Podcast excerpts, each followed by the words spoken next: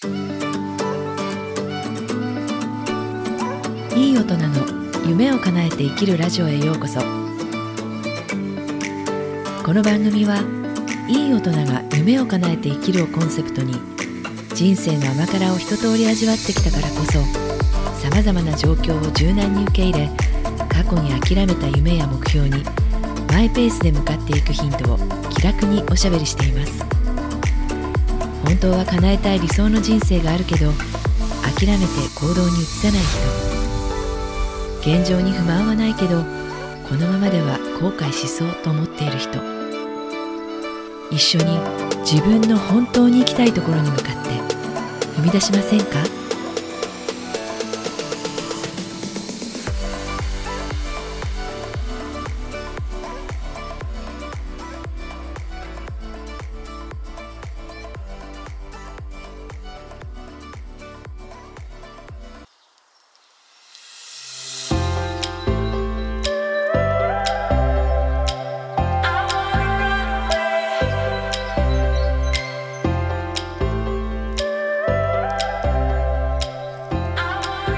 んにちは。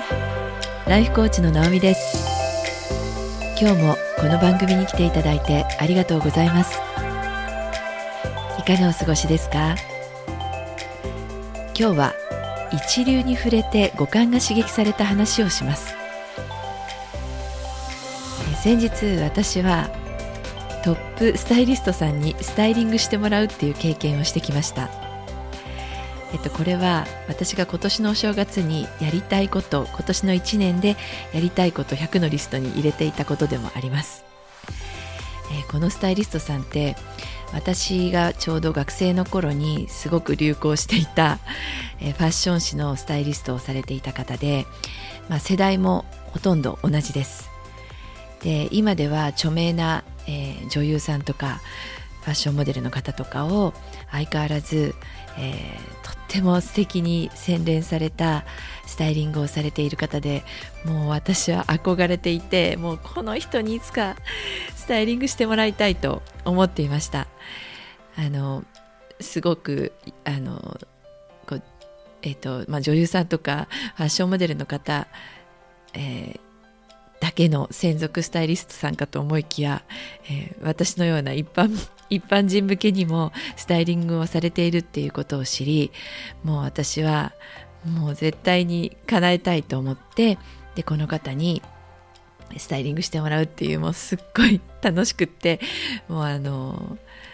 実際本当に興奮して帰ってきました。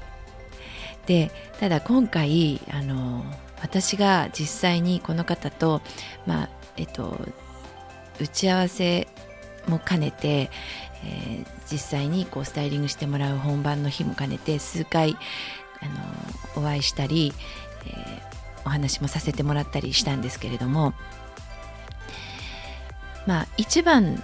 なんか目的はとにかく、まあ、私ももともと洋服とかおしゃれが好きなこともあって、えー、実際に自分がよりこう洗練されてるには、まあ、どういうこう How to ですよね。そういうあの How to を教えてもらいたかったっていうのもあったんです。があ、まあ、むしろそれが目的だったんですけれども、まあ、実際にお会いして、えー、一緒にこう洋服を見て回ってすごく感じたことがあのありました。で、まあ、今日は何でそのお話をしようかなって思ったかっていうと、まあ、五感が刺激されるっていうことは視点が変わるっていうことなんですよね。あのこの方にとってやはりその洋服というものはまさに商売道具なわけですよね。これで生活ももちろんされてきたわけですし、えー、となるとやはりその単なるこうかっこよく洗練されるこう知識があるというだけではなく、まあ、どんな仕事でも商売道具に対する、まあ、敬意っていうんですかね。すごくそれを一緒に行動していて感じました。何かこう、えー、まあ、大切に扱うっていうこともそうですし例えばお店の方がその洋服を扱っている仕草とかあの扱い方にちょっとでもあの、まあ、落ち度があるとそこにはすごくあの鋭くて厳しいあの指摘もされたりあの目線もありましたしあの、まあ、それは本当にそれに対する敬意とあと、まあ、自分の生活を支えるそして自分のこう、まあ、生きがいでありお仕事とされていることに関わっているその商売道具に対するこう愛愛着というか愛も感じましたし、まあ、そういうところからこうすごくむしろそっちの方が刺激を受けたんですね。で私はあのまあ、例えばあのこの洋服この例えばあの洋服の中でも、えー、トップスとボトムを合わせるとあのこんな風にあのまあ見えるとかその表面的なあの How to っていうのは、まあ、いくらでも最近はファッションに関わるあの本や雑誌があるわけじゃないですか。でもあのそこからは学べない例えばそのなぜその品物を選ぶのかとか、えー、素材とか、うん、この素材だとどのように扱ったらそれが一番美しく見えるのかとか、まあ、そこに対するあの信念っていうものがものすごくあの素晴らしくてであの私はこういう考え方を学ぶことで例えば洋服一つとってもあのまあたくさんの最近はよく断捨離をしてシンプルにしていくとか自分の気に入ったものを、えー、自分流に着ていくっていうのがすごくこうあのおしゃれのおしゃれな人とかそういうふうにあの言われることが言われるっていうか、まあ、ファッション誌とかそういうものを読んでいたりすると書いてあったりするするし実際私も、えー、何かこう素敵だなって思える方を見るとそれは必ずしもいつも流行を追っているとかそういうことではなくてやはりその人が一番美しくあのそしてかっこよくその人の良さが引き出されているような着こなしをされている人がすごくまあ、この年齢になって特にそういうふうに思うようになりました。で私もやっぱりそういう人に近づきたいなっていう思いであのまたそのスタイリストさんの仕事ぶりとか言動を見ていたりしたんですね。でなんかあのやはり物を大切に扱うその洋服をあの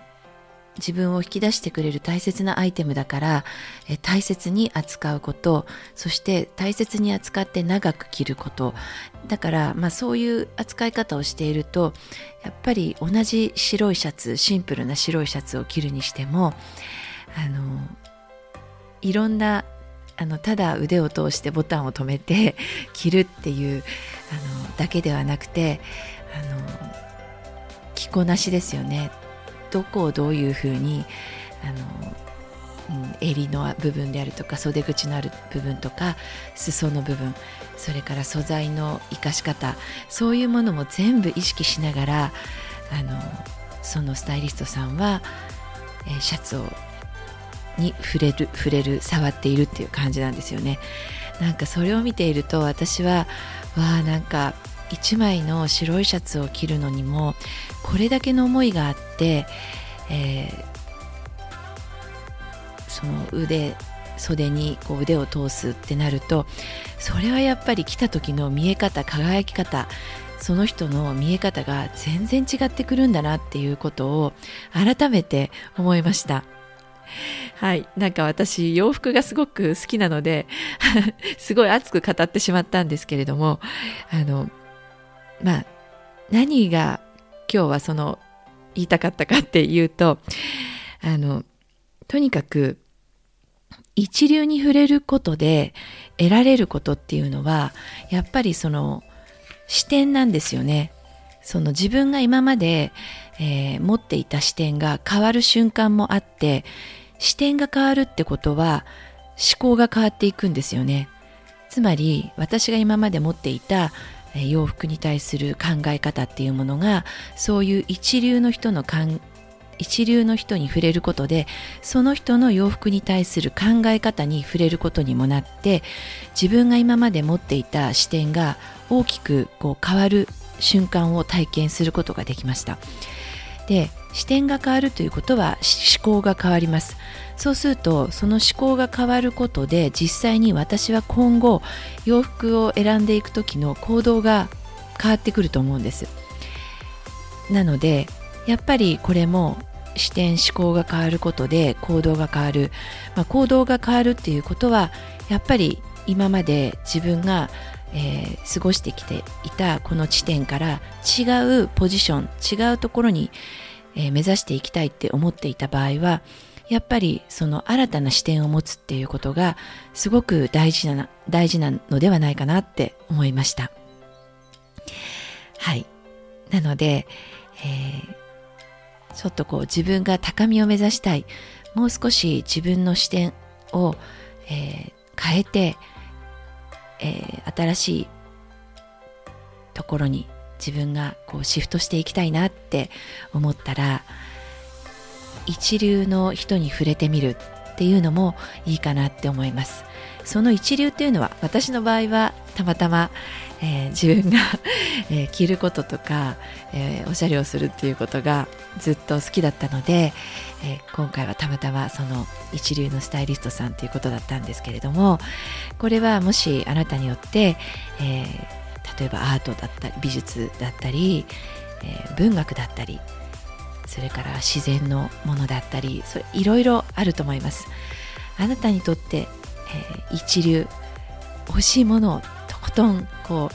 あの美味しいものをちょっと食べてみる。一流のお寿司を食べてみるとか 何でもあると思うんですよね。何か自分の五感がこれだったら刺激されるんじゃないかって思うような、えー、一流に時々触れてみることであなたの視点も変わるのではないかなっていうふうに思いました。はい。というわけで今日は一流に触れて五感が刺激された話をしました。今日も最後まで聞いていただいてありがとうございました。私は大人世代のあなたがいつからでも人生を軽やかに切り開けることを信じています。これまで向き合ってこなかった自分の本音を一緒に探って後悔しない人生に踏み出していけるコーチングを提供しています。コーチングのお申し込みお問い合わせは番組詳細欄のリンクメールアドレスインスタグラムの DM でお願いします。番組をお楽しみいただけましたらフォローしていただけると嬉しいです。またご感想やご質問もいただけたらとっても励みになります。どこにいてもいい一日をお過ごしください。それではまた。